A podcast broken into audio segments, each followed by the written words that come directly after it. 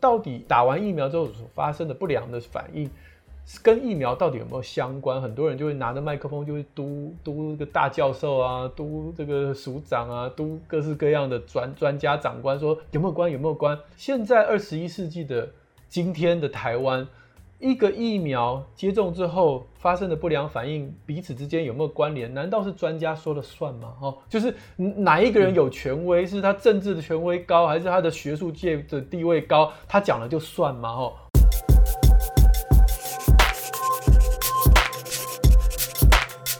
现在呢，我们最重要的呃任务就是施打这个新冠呃肺炎的疫苗哦。所以今天我们要再度邀请到。黄崇林医师，那黄医师呢？目前就在呃马街医院的儿童感染科担任主治医师。那他的专长呢，包括了儿童发展、疫苗咨询、感染性疾病、呼吸道疾病以及过敏气喘。来，医师你好。Hello，哲清哥，我们又见面了。观众朋友，大家好。上一次呢，这个崇宁医师呢跟我们来分享这个打疫苗要注意的事项之后，就这个观众朋友呢留言非常的踊跃，所以这一次呢，就我们制作团队呢也筛出来有许多的问题哦。首先第一个就是呃慢性疾病、三高或者是癌症的这些呃病友们，他可以打新冠疫苗吗？我想只有一件事情，就是让大家了解。身体越虚弱的人，越需要打新冠疫苗，嗯、不是吗？哎、欸，因为他得到的时候他会更惨，嗯、所以刚才提到的三高啊、慢性病啊、癌症病人，其实是更要打的。我不要说别人了，哦、我自己的母亲，她其实她是这个呃乳癌是是复发的，所以她那时候正在做癌症的治疗，大概就几个月前。嗯、我说妈妈你要打，她说啊我还要治疗，啊好累哦，每次打完那个治疗的药我都很不舒服。我说，我帮你安排，所以那个时候医护人员的家属是符合资格的嘛？嗯，我们就赶快帮他打一打。打完之后，其实你看他其实因为抵抗力比较不好嘛，所以他其实打了以后反而副作用也没有很强。他说：“哎，打好像也没有什么感觉哦，没有特别那，但是对，但是后来疫情就飙起来，我就心里觉得好险，我帮他做这个决定。”因为疫情飙起来，你家里两个老人家没有打过疫苗，你超慌的，你根本不敢回家哎。像我，我我一定不敢回家的。但就因为他们两个人打过疫苗，所以我就说我可以回家没有问题啊。别别人不要来我们家，但我可以。所以我我想这个呃刚才提到的三高、慢性病、癌症等等等等的，你你其实你就上机关署的官网看，他没有禁止你，就是可以打。对，台大医院也被问得很烦的，所以台大医院做了一个。这个 Q&A 把所有疾病通通列出来，然后建议接种，建议就每一个通通都已经明确告诉你，就是可以打。哦，对，没有禁止的，那就是可以就。没有禁止的，就是可以打。对对对。如果说有一些食物或药物过敏的人，可以打疫苗吗？现在大部分观众朋友都是打第一剂了，所以你也不晓得你对这个疫苗的成分会不会过敏。就如果你打了第一次的时候，那个经验很不好啊，荨麻疹啊，痒的要命，或者是过敏性休克的。那你第二次就真的不能打这个厂牌哦，你们换一个牌子打。是。除此之外，你说什么我吃芒果过敏的啦，或什么对尘螨过敏，那通通都跟我们今天讨论的是无关的，是没有关系的这样子哈。啊，如果怀孕是三个月之内也可以打疫苗吗？之前因为莫德纳在美国的经验，他们打孕妇身上其实没有什么太大的问题，所以美国就率先的说啊，孕妇因为她是重症的族群之一哈，所以就可以打这样子。那台湾就跟上了，就说好，那如果是莫德纳进来，那莫德纳也可以打孕妇。那 AZ 的部分，目前在英国的经验，其实孕妇打了也没有怎样哈。只是说，因为美国没有 AZ 疫苗，所以美国 FDA 没有对这支这支疫苗就没说话啊，没说话。Oh. 那我们台湾呢，目前都是鼓励多于禁止，就是说，如果今天呃你家附近的诊所就刚好就在你家楼下就有 AZ 疫苗啊，你现在怀孕第二第二孕程、第三孕程你要去打，你就去楼下打就好，你也不用跑的，因为莫德纳的接种的医疗院所可能不不在你家附近。其实你你能够打，你就跟医生咨询一下。哎，我怀孕了，好像也没什么这个不舒服，可以打嘛？大部分医生都会同意。台湾现在不能混打疫苗，如果可以，如果说真的可以混打的话，因为我不知道，就效果真的会比较好吗？今天你这样子打之后，你的保护力是不是能提升多少？那你的恢复力搞不好根本一模一样。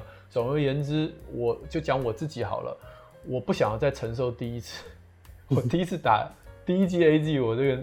年轻的体魄实在太不舒服了，所以我不想在第二季混打莫德纳，让我再再这样搞一天，所以我应该我自己对我自己，我就不会选择混打。但是我那是我个人的决定，别人如果政策允许的话，我们要先讲，就刚刚讲都是科学上，政策是不是允许那是另外一回事。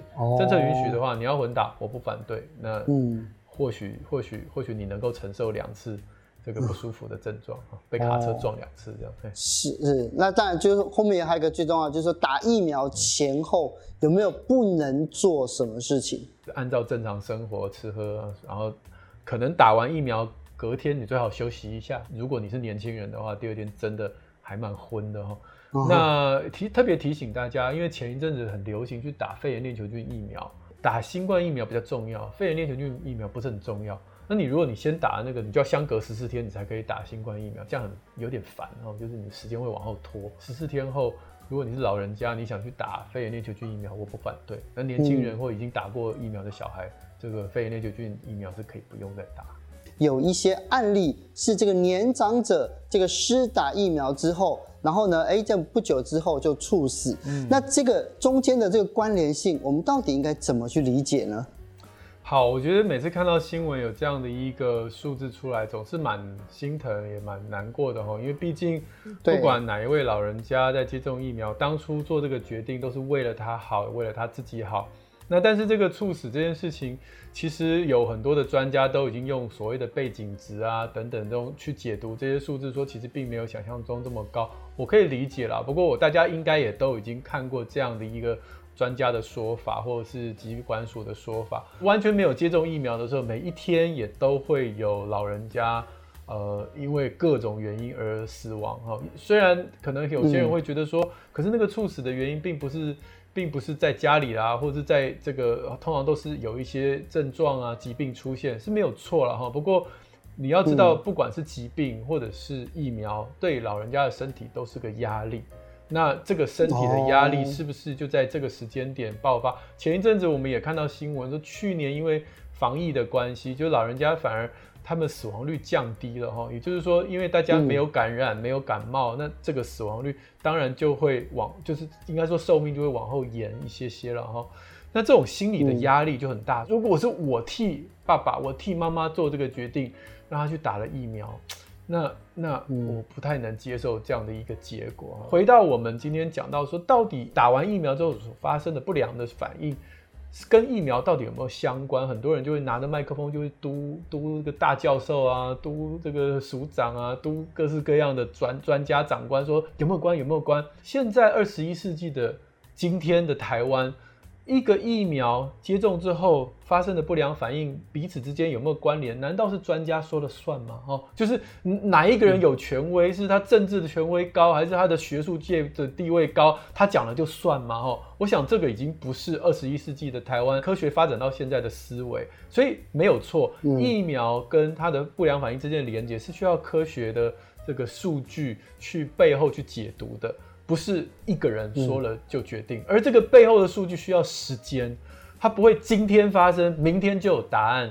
它比较需要短期内，你可能需要，比如说解剖啊，比如说这个背景的资料的调查啊，好，那长时间呢，它需要呃疫调啊，需要流行病学的资料啊，需要背景值啊，所以你可以看到过去有很多的疫苗，它的这个不良反应跟疫苗之间的连接，都可能要少则三个月。长则三年，他才会说：“哎呀，原来这个疫苗跟这个不良反应之间是有连接的。”我想今天如果有人嘟着麦克风问我说：“哎、嗯，到底老人家这个猝死跟这个疫苗有没有相关？”我只能说我不知道。那我可以从其他国家的经验告诉你，这个几率是在那儿。但是你如果要说那白人跟黄种人跟台湾人是不是有体质不一样？我说我同意你的说法。所以最后。到底这个背景值跟我们这一位这些副作用或不良反应的之间关联性，麻烦大家稍微等一等，给一些专家一些时间。我只能说，那个几率其实真的都还是很低很低的了。如果说有的人、啊，就是说啊、呃，他可能说怕副作用，尤其是年长者哦，那他们就选择说，那我可以这次我可以不要打嗯疫苗吗？上次在影片当中我也跟大家说明了，你你躲不掉的。这个病毒呢，其实之后它就会跟着人类一起生活，你躲不掉的。你今天不打，那你就下个月打；你下个月不打，你下下个月打。你永远都会必须要有一天做这个决定，因为这个病毒你会希望感染的那个时候你是已经打过疫苗的，我们才不会呃，我们也不希望你因为这样的而重症而死亡，所以我们希望你总有一天能够做这个正确的理性的决定。那动之以情呢，我比较想是说，其实像我自己的深刻感受。我因为是医务人员，所以我非常幸运的，我在疫情还没开始的时候，我就已经接种了第一剂的 AZ 疫苗。所以从那个时候开始，我只会担心我的家人，但我不用担心我自己了。所以每次看到那个时候疫情开始往上爬，台北市啊，哪一区啊，多少人啊，对我来讲那只是数字而已。我我其实对我自己本身，我过得很自由。如果今天能够借由打疫苗，让你超脱于这些数字，可以不用再被这些这些这些疫情的新闻而捆绑，你可以知道说我是安全的，那你的生活不是快乐等级不是就往上提升了吗？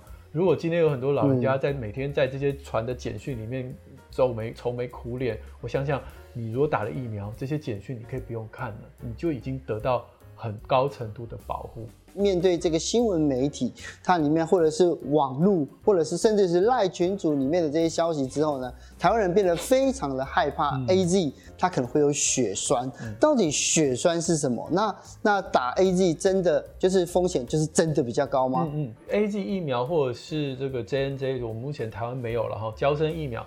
他们会造成的这种血栓，其实几率非常非常的低哈。嗯，你可以看到白人的世界大概最高也是十万分之一。那如果是在呃，比如说韩国啊，或者是这样台湾本本岛，数字大概是在更小的范围内。所以这个第一个几率上你要了解，它可能会比你买这个乐透中奖几率还要低哈。嗯。第二。它的血栓的形成跟我们过去认识所有血栓的疾病都不一样，所以我知道有很多人他可能说，哎呀，我本来就有血小板低下啊，哦，原本我就有一些血栓的这个心血管疾病啊，我是不是比较容易血栓？答案是完全没有关系，好，完全没有关系。我们一般人的血栓疾病，也就是说什么坐飞机然后脚不动，然后静脉血栓啊，或者是中风这种动脉的血栓，这些人去抽血，他的血小板。都是正常的，它的血栓跟血小板的高高低低是没有关联的。可是这一支那个 AZ 疫苗的血栓，它是经过身体特殊的一种免疫反应，把所有的血小板通通揪在一起。哦，那所以你身体的血小板通通被揪在一起之后，你抽血就常常会抽，就感觉血小板开始往下掉嘛，哈。所以这一类的血栓的特色就是，你去抽血的时候，你会发现你的血小板是往下掉的，哈。所以这个疾病有一个名字叫低血小板的血栓症，哈。那这个是非常罕见的一种特殊的体质，但谁会发生不知道，我们只知道这个比率大概就是白人可能是十万分之一，那如果亚洲人就几率更低。我只要提醒啊。这个血栓，呃，AZ 疫苗的血栓跟其他所有，包括刚刚讲 COVID-19，它自己本身也是各式各样的血栓都会产生，这两种是完完全全不一样的疾病，不要混为一谈。呃，美国的这个呃，他们的官方有警告哦，就是辉瑞跟莫德纳。它有可能会导致罕见的心脏炎症，比如说心肌炎啊，这样。那呃，我怎么知道自己有没有心肌炎？那应该怎么去辨别？如果说打了疫苗的时候产生这种副作用呢？刚才我在讲 AZ 疫苗的这个血栓，我讲的是别的国家。那在台湾，嗯，如果发生的话，大概是百万分之五，那是女性比较多，年轻女性比较多。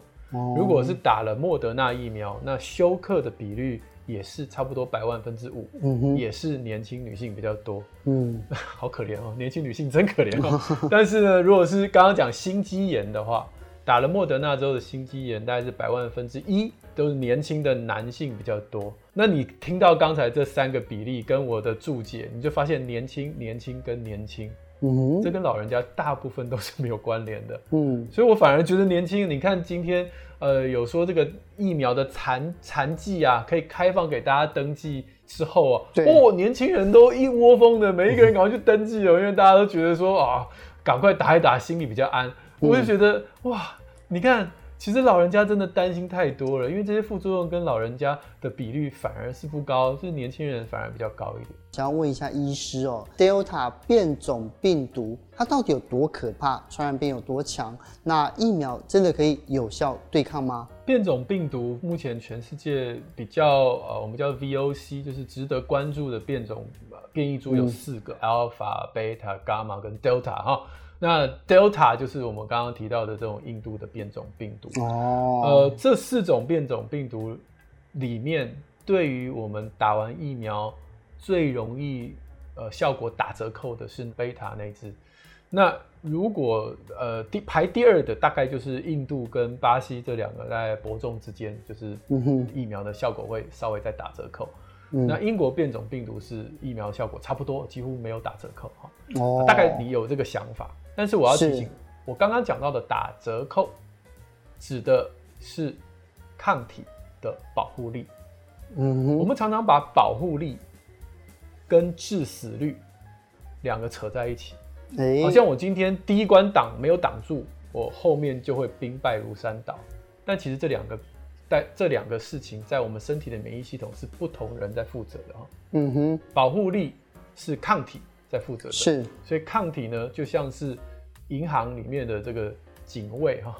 嗯哼，那厉害一点的银行，请十个警卫，每个都身强力壮，还配枪。那不厉害一点的银行，请一个胖胖的退休的警察，肚子大大，只有一个警棍，所以这两这两种这个呃抗体，就感觉这个保护力就差很多嘛。所以如果今天有一个坏人要进到银行，那第一种状况，一堆抗体很高，然后又很强，当然他就进不了银行，就没事儿。那第二种状况，哎，这个这个歹徒或者是抢匪一进来，看到只有一个胖胖的警察，他当然就是进来就开始抢东西，对不对？这都是保护力。高跟低的差别，但是我们最终是希望银行钱不要不见嘛。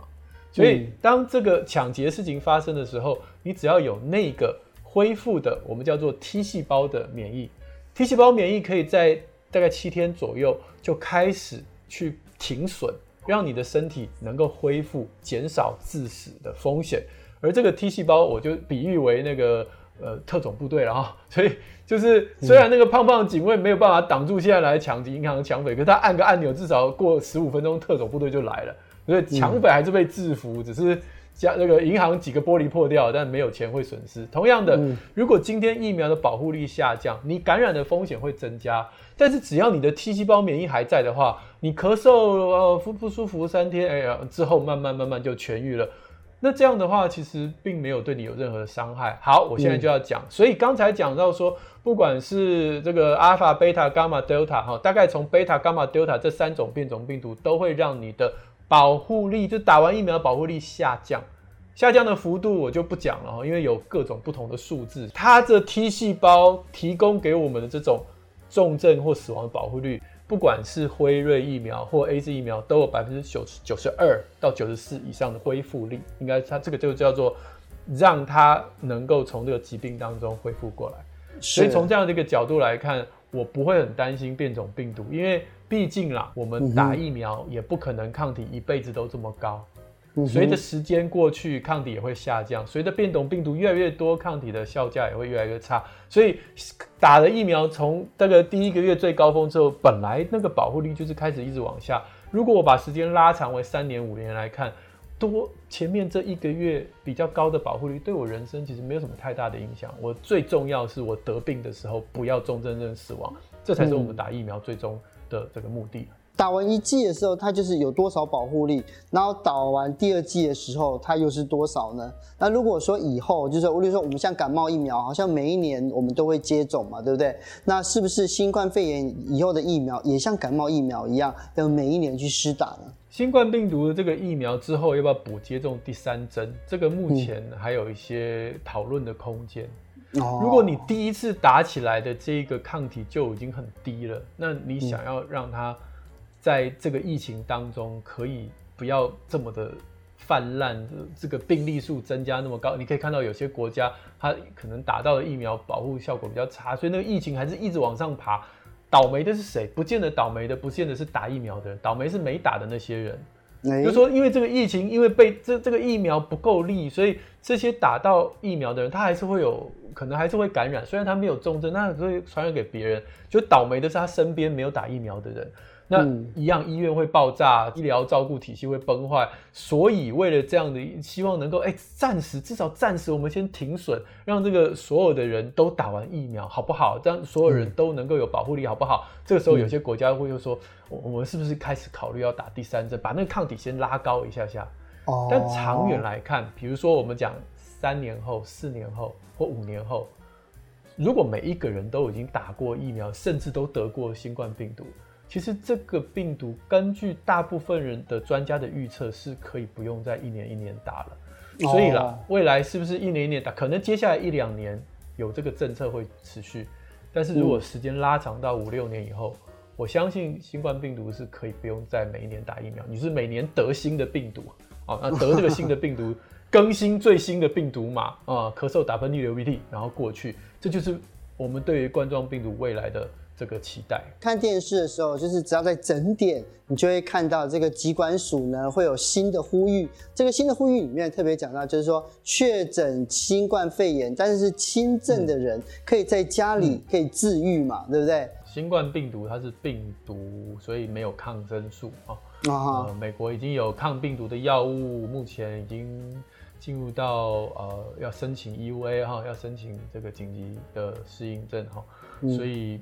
离台湾还很远，而且那个不知道多贵哈，所以在目前我们没有抗病毒药物的前提下，就是多喝水、多休息，然后保持愉快心情哈。嗯，呃，很多人都说保持愉快心情到底是到到底是真的假的哈？这很抽象哎。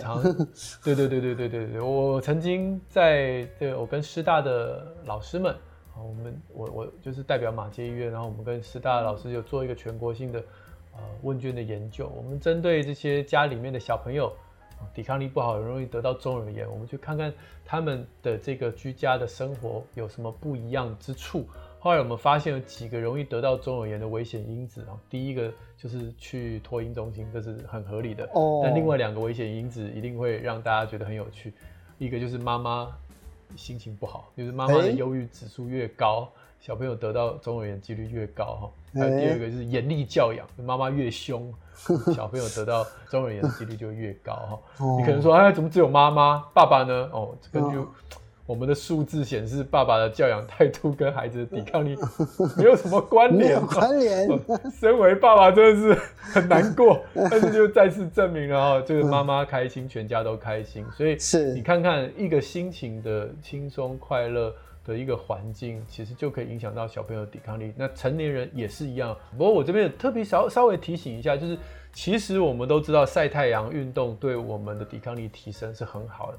可是现在居家要运动可以，但是晒太阳就不容易晒到。